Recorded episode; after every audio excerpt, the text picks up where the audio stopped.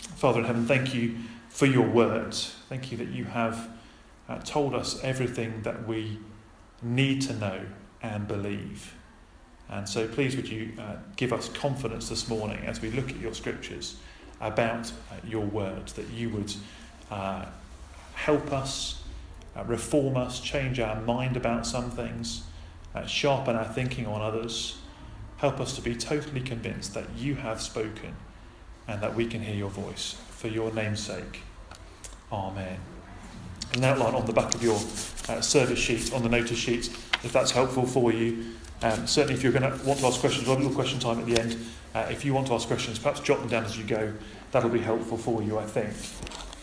Inevitably, when we come to uh, a talk like this, uh, there is limited time. Uh, and there's much to cover, and I'm going to uh, hit a few major things this morning, but there'll be other things that you might want to, uh, to think about, things that you might wish I'd spoken about. Uh, some of them are in the book, do grab that if you wish to. Uh, and do press me on these in question time. There'll be things that I will touch on in passing that you think, gosh, I could really, would love to uh, hear more on that. And perhaps there are things that really, in their fullness of time, we might have a whole talk on by themselves, but we're just beginning to sketch the landscape here. Over the summer, I was uh, clearing out my study, which I try to do from time to time, and I found this. It's a roadmap of uh, southeast Spain, uh, which, to be honest, I didn't know we had. Uh, I think it's been in the back of a cupboard for the last uh, decade. Um, it's, it's a curio, isn't it? It's an odd little thing. It's a fairly useless artifact that's just been sort of gently mouldering in the back of my cupboard uh, for a number of years. It's useless, really unless you're lost in the hills of southern Spain, in which case it's really handy. And believe me, I speak as someone who has been lost in the hills of southern Spain without a map and wish I'd had one with me. Uh, and I don't speak any Spanish either, so that wasn't particularly great. See, in that situation, a map like this will save your life, or at least help you to find your way home. And so it is with the doctrine of the Word. It may seem to us like a curio, the treasured artifact perhaps of theologians, but hardly relevant to the life of 21st century Christians in London. So it's important for me to stake out the ground at this point to show you why this is an utterly crucial doctrine. Uh, that really, the first doctrine, the one upon which all other truths we believe are founded. You'll know uh, the, word, the words of Psalm 19, verse 1 The heavens declare the glory of God and the skies proclaim his handiwork. To which we might then respond, well, why do we need the Word of God?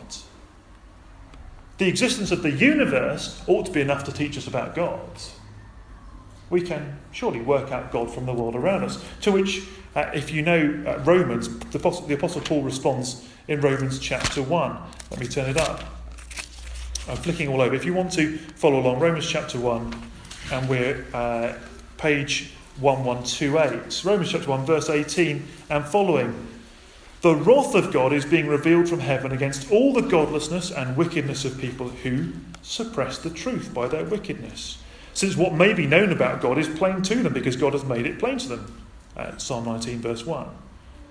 For since the creation of the world, God's invisible qualities, his eternal power and divine nature, have been clearly seen, being understood from what has been made so that the people are without excuse. See, Paul says, yes, we know some things about God from nature, his power and eternity. But human sinfulness means that we don't listen. We suppress the truth. It's as though we've, we've stabbed the truth and buried it under the patio. We don't want to hear about it. We deny it. And it's because we deny the truth about God that He is pouring out His wrath on mankind. God has revealed himself in nature, but our sin is like a, a, set of. I don't know if you've ever borrowed somebody else's glasses. You know, somebody who's got a really, really strong prescription, and you put them on and you don't.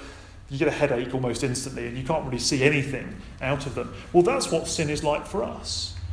It's like a, a set of glasses that we can't actually see through, that blur everything, that mean that we don't see things as they truly are. We're left in spiritual darkness human beings by ourselves, we, we don't know and we cannot know God unless He acts to remove the glasses for us. In our natural state, we none of us want to know the God who is really there. We might want God so long as he's in our image and approves of everything we want to do. But we don't want the God who is really there. And even if we did, we're, we're hopelessly lost. We haven't got a map. How do we find out what God is like, even if we want to? You see, if God doesn't speak to us, if God doesn't reveal himself, doesn't put the map in our hands, well, then we're as lost as I would be in the Levante without this map and speaking no Spanish. This is so important. It's actually where John Calvin begins his famous institutes. He says this Without the truth about God, we also don't know ourselves, because God is the foundation of all things. We don't know where we come from. We don't know who we are. We don't know what we're made for. We don't know how to live. We don't know where we're heading. We know nothing. If God doesn't speak, we're totally lost. And I think you can see that in British society today, can't you? We've so strongly suppressed the truth about God that we no longer have any idea what a human being is either. Just make it up as we go along, don't we? Just be whoever you want to be. It doesn't really matter. Without the Word of God, we are hopelessly lost. And so, as Christians, we do want God to speak, and the temptation can be to bypass the Bible, can't it? And look for special words from God for me today, for my life. We want to hear what God says, but we want Him to talk about me about my decisions, about my future, about uh, what I'm going to do, about the pain that I'm going through. I want him to talk directly to me. Uh, but that is to miss the point, isn't it? If God speaks, he gets to decide how and where and when, and he gets to decide what to speak about. He gets to talk about the things that he thinks are important, the things that he wants us to know. Those are the things that speak of who God is and so who we are. So, with that preamble out of the way, let's jump into our first main point this morning. Uh, Jesus is the Word of God. The most important thing you need to go away from this talk with is this Jesus is the Word. And the Apostle John is particularly clear about this. Uh, if you turn to John 1, verse 1, page 1063, um, feel free to not jump around with me, but if you want to see the, the references that I'm making, then John chapter 1, verse 1. I think Andy's already taken us to this passage this morning. In the beginning was the Word, and the Word was with God, and the Word was God. Here, John deliberately echoing Genesis chapter 1, verse 1. And John says, There's this person called the Word, who is both God and yet distinct from God the Father. He was there at the creation. Indeed, he was the one through whom all things were made, verse 3. This person is Jesus. Verse 14, and he's taken us there. The Word became flesh and made his dwelling among us, and we have seen his glory. Or take John 14, verse 6. Uh, perhaps one of those famous verses that you know, you know you know, but you're not sure where you know it from. John 14, verse 6. Jesus answered, I am the way and the truth and the life. No one comes to the Father except through me. Jesus is the truth. He's the truth about God. He's the one who shows us what God is like.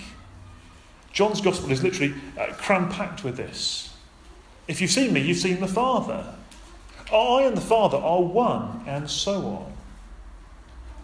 It's utterly critical that we see this.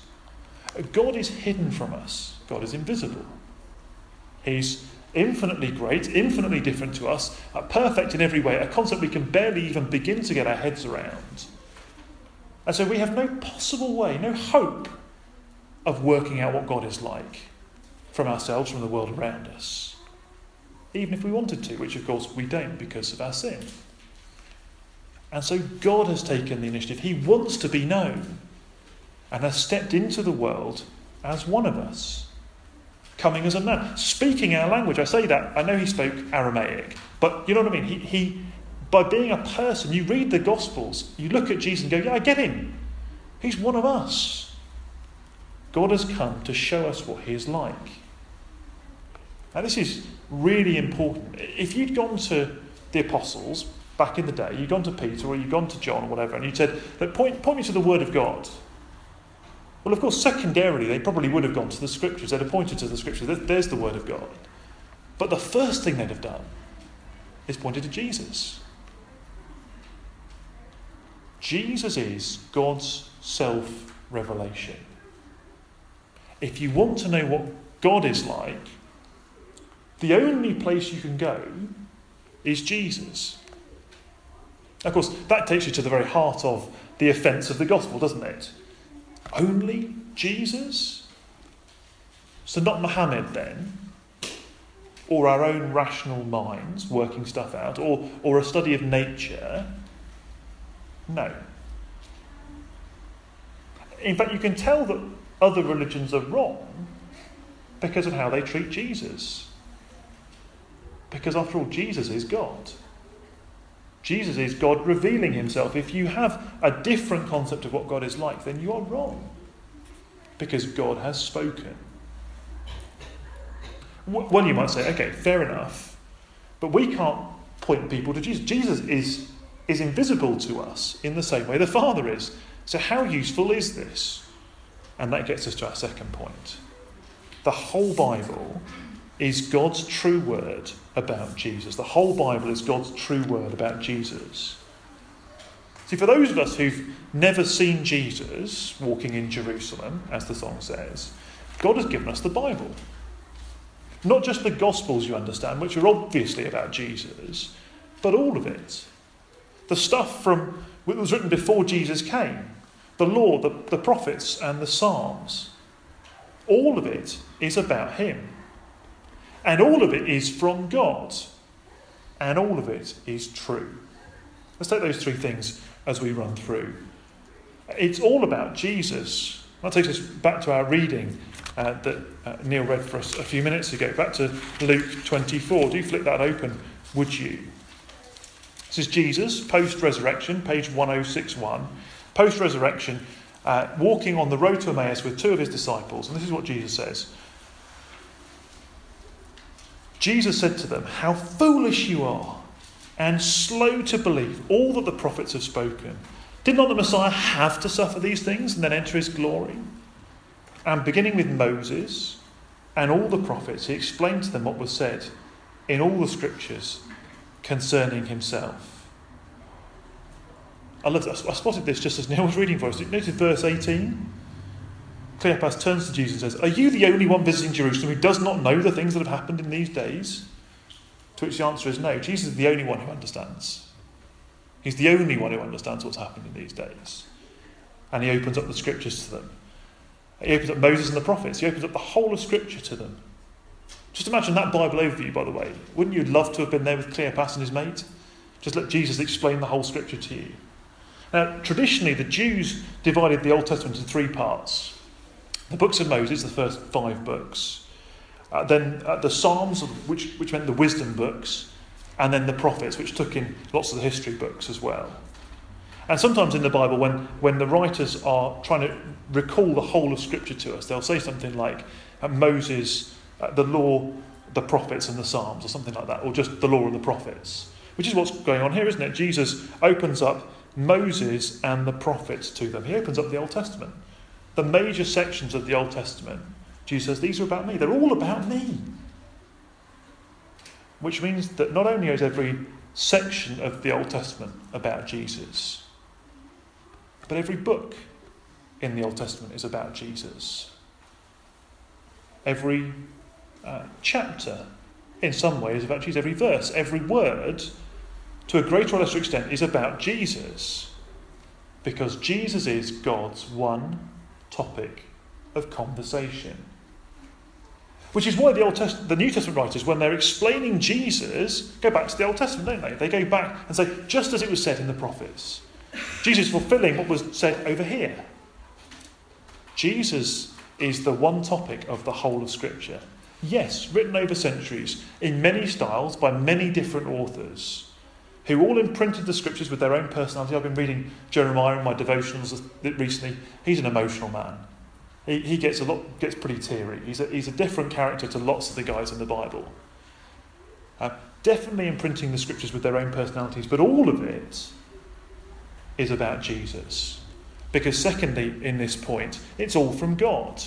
And we know that, that verse only from 2 Timothy 3.16. All scripture is God breathed and useful for teaching, rebuking, correcting, and training in righteousness. Uh, God breathed literally means uh, spirited out. If Jesus is the Word of God, spoken by God, then the Spirit is the breath of God that carries the Word of God. That's how intimately the Father, the Son, and the Spirit work together in this, this issue of revelation. So, yes, every scripture has a human author. But all of the scriptures together have one divine author who ensures that the Bible is all about Christ. That doesn't mean that the Spirit dictated the scriptures to the human author. Some people think that's what we mean by the spiritual inspiration of the scriptures. No, rather, the Spirit works inside the writers. So that as they're writing what they want to write, so the Spirit is ensuring that they are writing what He wants them to write. And I take it, you know, when we get to, to glory, we meet all the guys who wrote the Old Testament, they'll look at their own scriptures and look at all the rest of the story and go, gosh, I didn't really understand what I was writing. There was so much more there. I, I thought I was just writing a, about some stuff that was happening in my day, but actually the Spirit was writing into the same scriptures prophecy and typology towards the New Testament and towards Christ. And so we don't revere the scripture. Sometimes people say about evangelicals, we worship the Bible. I hope we don't do that. I think sometimes we're tempted to do that, but I hope we don't do that. But we do worship the Holy Spirit who caused the scriptures to be written. And we do worship Jesus who is laid out for us on every page. And we do worship the Father who is revealed by Jesus in the scriptures that the Holy Spirit has written. So if we want to worship the three persons of the Godhead, well, then we have to go to the scriptures, don't we? That's where we honour them. God the Holy Spirit is the one author of Scripture, and he talks about Jesus. And so we've said it's all about Jesus, it's all from God, and it's all true.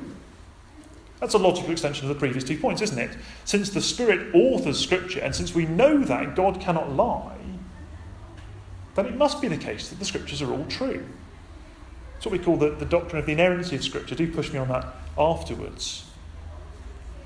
It means that just as Jesus is the truth about God, so the scripture, uh, written, inspired by the Spirit, breathed out by the Spirit, is absolutely the truth about Jesus.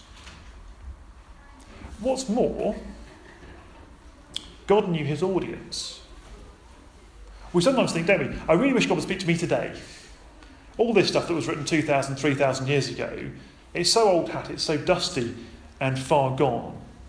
But God knew you. He didn't write the Bible because he thought, oh, a bit bored, made the world, it's all ticking along fine, I'm just going to write a book now. Rather, he wanted to say something important, and he wanted to say it to us.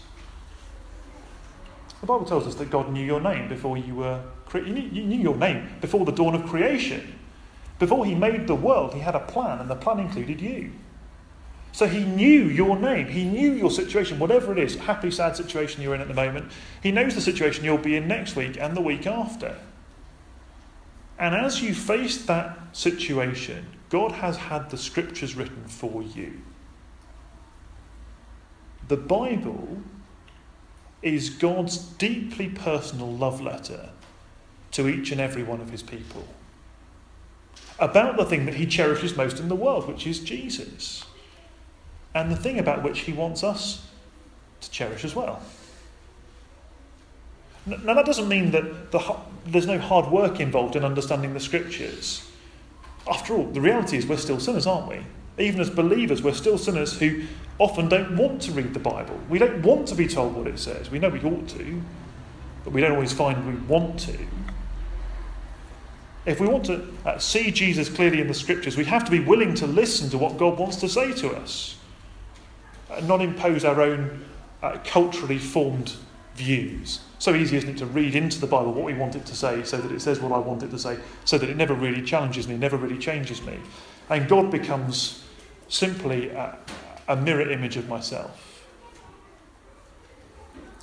But if we do it right, if we come to the scriptures willing to listen to what God has to say, then the Word of God reveals to us the Word of God, Jesus. Let's just pause here for one moment and think about some of the implications of this.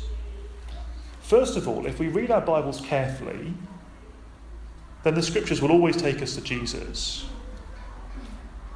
So if you're reading through books of the Bible in your quiet times, or in our home groups, or, or in our church services, and we don't ever get to Jesus, if we never ask the question, how does this book of the Bible teach me about Jesus, then we have failed at the most fundamental level to understand what the book is about, haven't we? Hopefully, the Bible overview, if you were here two years ago, we did a Bible overview in our small groups. Hopefully, if you were here for that, then you have some idea how, all the, how you might fit all of the books into the big unfolding story of the Bible and Jesus. And Andy and I will be trying to show you uh, how this works in 2 Samuel as we start next week. Uh, secondly, we need the whole Bible. We did, we did uh, Revelation in our small groups last year, partly because it's, it's a bit of the Bible that we're scared of. And if we're honest, we, you know, most of us wouldn't notice from one year to the next if somebody came along and just took a scalpel and cut Revelation out of our Bibles and threw them away. The Bible would be a bit lighter, but we'd never get that far in the scriptures to see if it's still there. And yet, God has given us the whole Bible. He thinks the whole Bible is necessary to give us that fully rounded view of Jesus, and so a fully rounded view of Himself. And so, if there are bits of the Bible we don't ever go near, well, that's a bit worrying, isn't it? Because it means we're not seeing the full picture. We're, we are actually in danger of making God in our own image just by neglect. We're robbing ourselves of seeing the glory of. I take it at least some of us will have seen the glory of Jesus more clearly in Revelation last year. Still, there's another problem.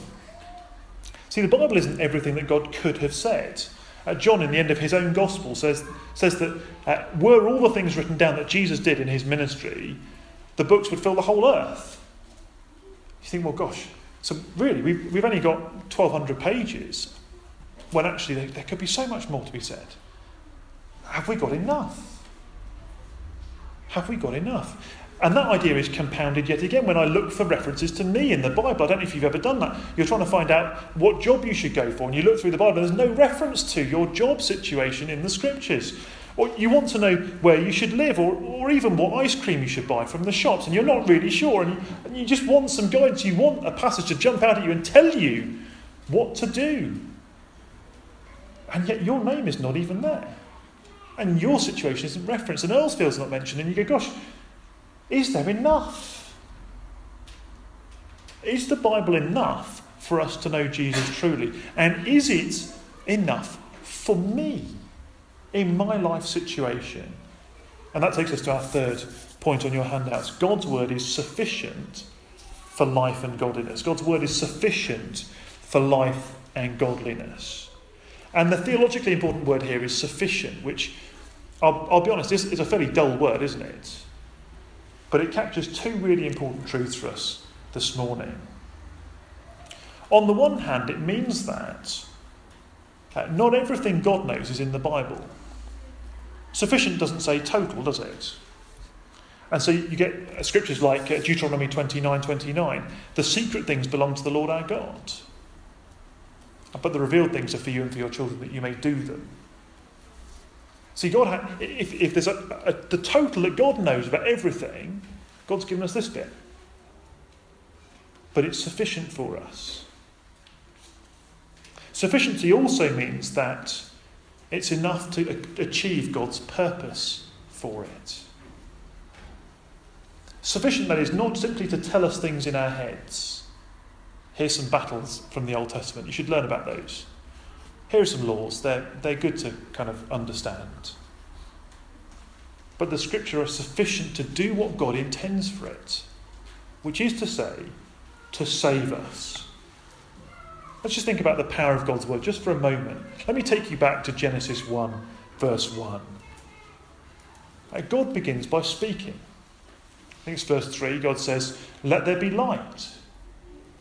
And what happens? The light appears. But I wonder if you've ever stopped to think about this. Think about what's actually happening at this point. Light has never existed. Light is not a thing. God is not, when, when God says, let there be light, He's not saying, you know, like the other lights in the big IKEA down the road.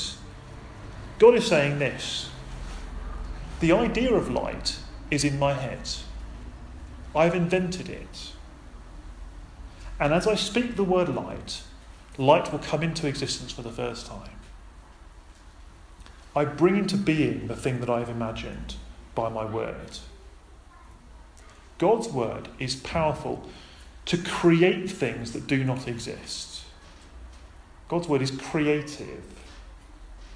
God speaking gives meaning to the things that He's creating. God says light, and that is what it's called. It's called light.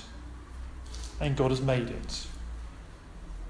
And so when God declares in His scripture that a Christian is righteous in His sight, He's not merely saying things. He's not merely using words as you or I might merely use words. He's actually making it true. When you read the scriptures that talk of your justification before God, and you believe the things that God has said, it is through these very words that God is making true the thing that He's saying. I appreciate that is conceptual. God's word creates reality. When God says, You are my child, you are a child of the living God, He's not merely saying words, He is making it so. God makes promises all through the scriptures to transform us as we believe in Him. And as Christians, we believe God's words, don't we? We believe Him by believing the words that He said. So we, we take His promises at face value and we believe them.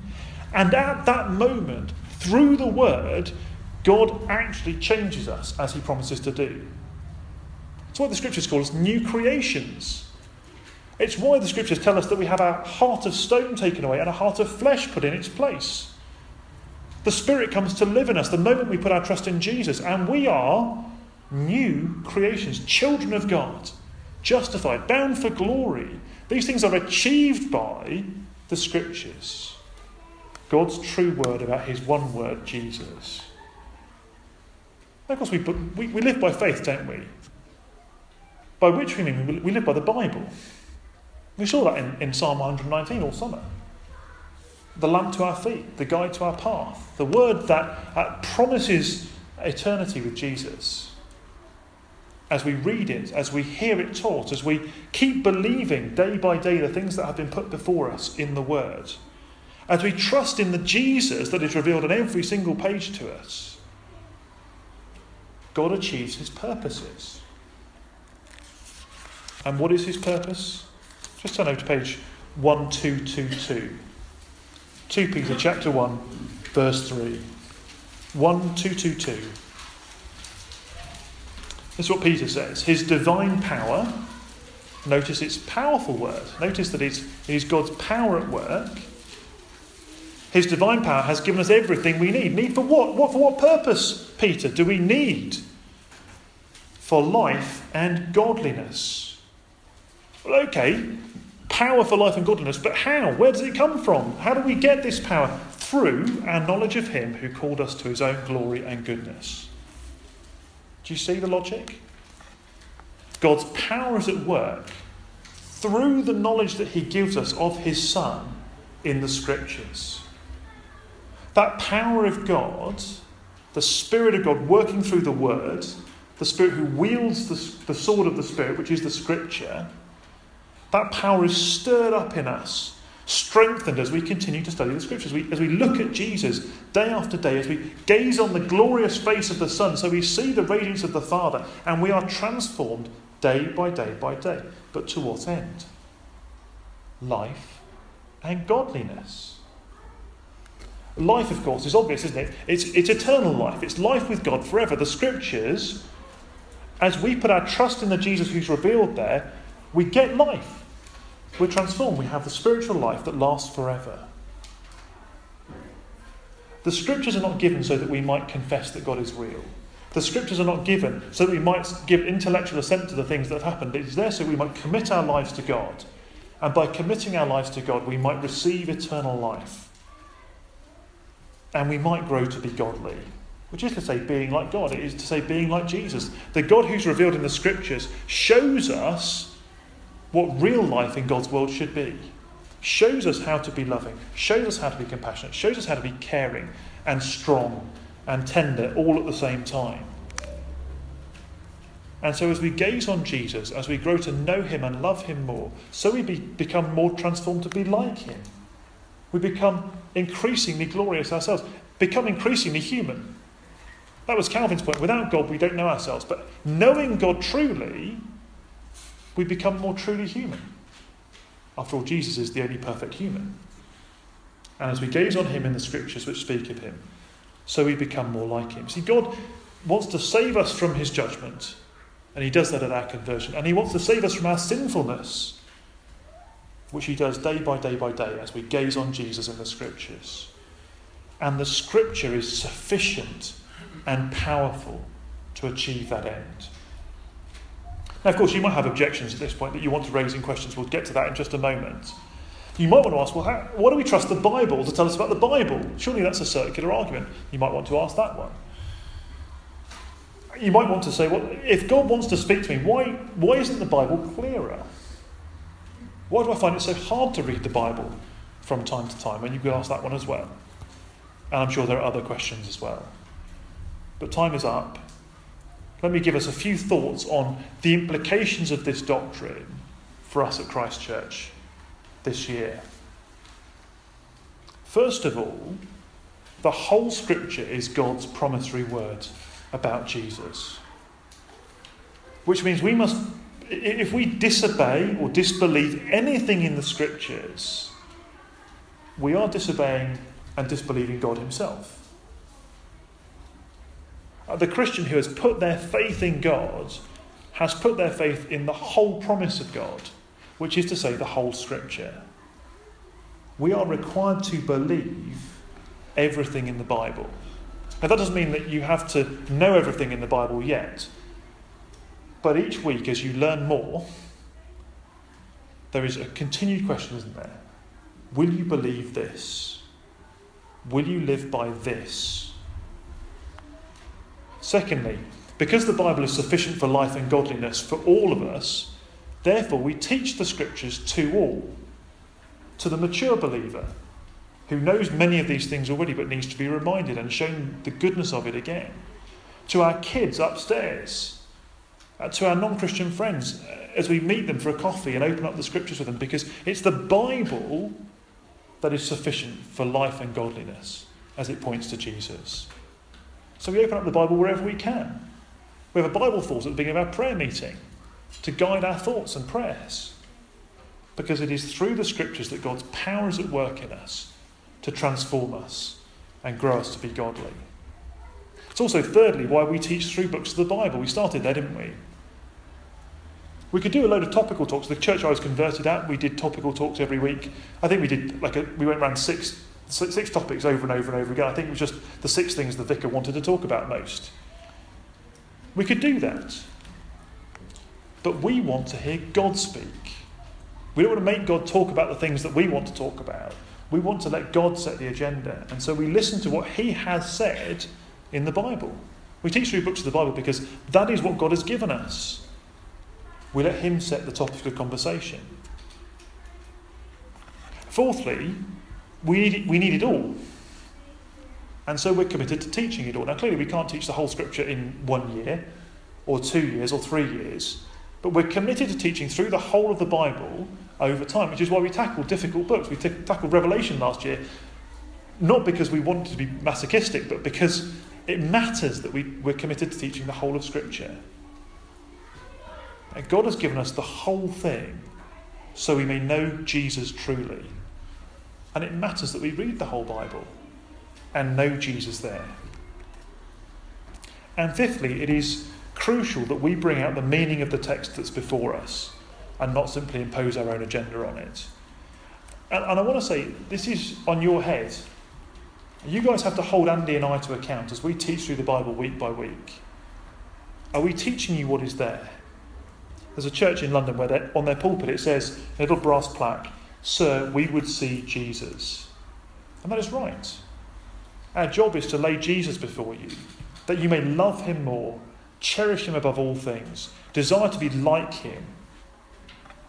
That doesn't mean that every sermon will be all about Jesus. It doesn't mean every passage is more clearly about Jesus than every other. It means that as we teach through books of the Bible, you should come to the clear mind how the book points to Jesus. And I hope we'll be able to do that in uh, 2 Samuel this term. And finally, it means that when we're thinking about how we relate to the rest of the church outside, we must pick our battles carefully. It means, on the one hand, that we must be willing to stand on everything the Bible says. If God has said it, it is the truth. And we must defend that truth. Even the stuff that's really unpalatable in our society, even the stuff that divides us from other people who call themselves Christians but will not listen to the scriptures. God has spoken. God has spoken. And we build our lives on His word and we defend His words. There was, uh, I think it's Spurgeon who said, you know, defend the word of God, I'd rather defend a lion. Let the word do its own work. But nevertheless, the Bible comes under attack. Jesus comes under attack. God Himself comes under attack. And we must stand, or we will lose not only God, but our own identity as well. And yet, we must also be willing to bend, to flex ourselves over things that are not crystal clear in Scripture. And we must be willing to, to team up with and be united to all people who truly believe in Jesus, who love the Scriptures, but who come to a different mind on some secondary matters. And of course, it's, uh, it's a matter for all of us as a church to work out where the hard edges are and where the soft edges are. I could say a lot more, and you may want to push me to one or two things. Um, why don't we have five minutes or so of questions if you've got them? And if you haven't, then it's fine, I'll stop and pray. But if you've got one or two things you want to ask, that would be good to do now.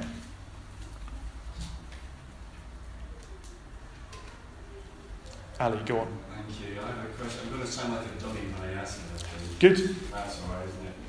Given all that God's word is, why do we often find it so hard to read Mm.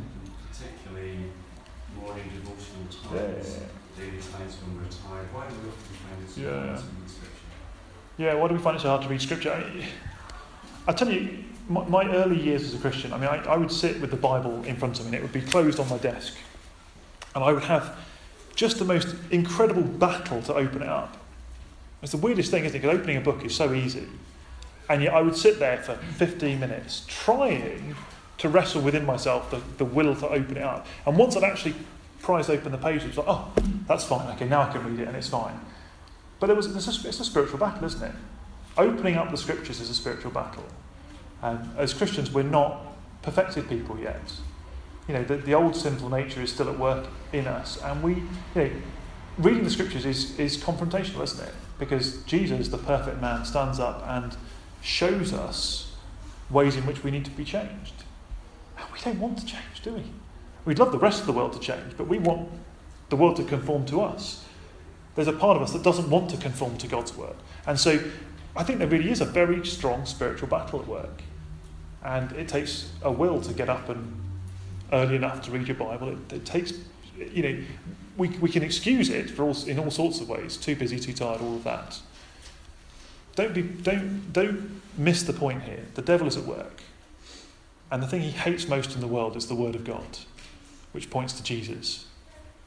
And so it is, you know, it's a spiritual triumph. When you get up and you read your Bible and you say your prayers, you are sticking two fingers up to the devil, and that's not a bad thing to do at the beginning of your day, is it? Does that help? Yes. Good. Another question?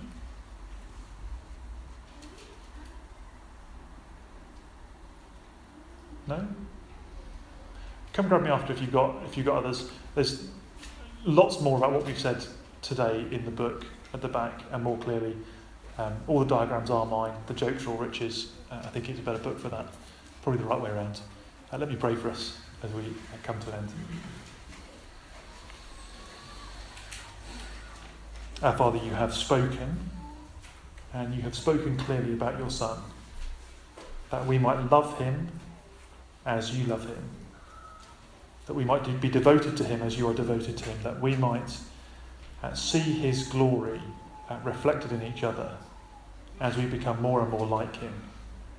Please renew us in his image. Please uh, give us the courage this week to read and read and see Jesus on every page, that we might uh, be uh, a church in his image. In his name we pray. Amen. You're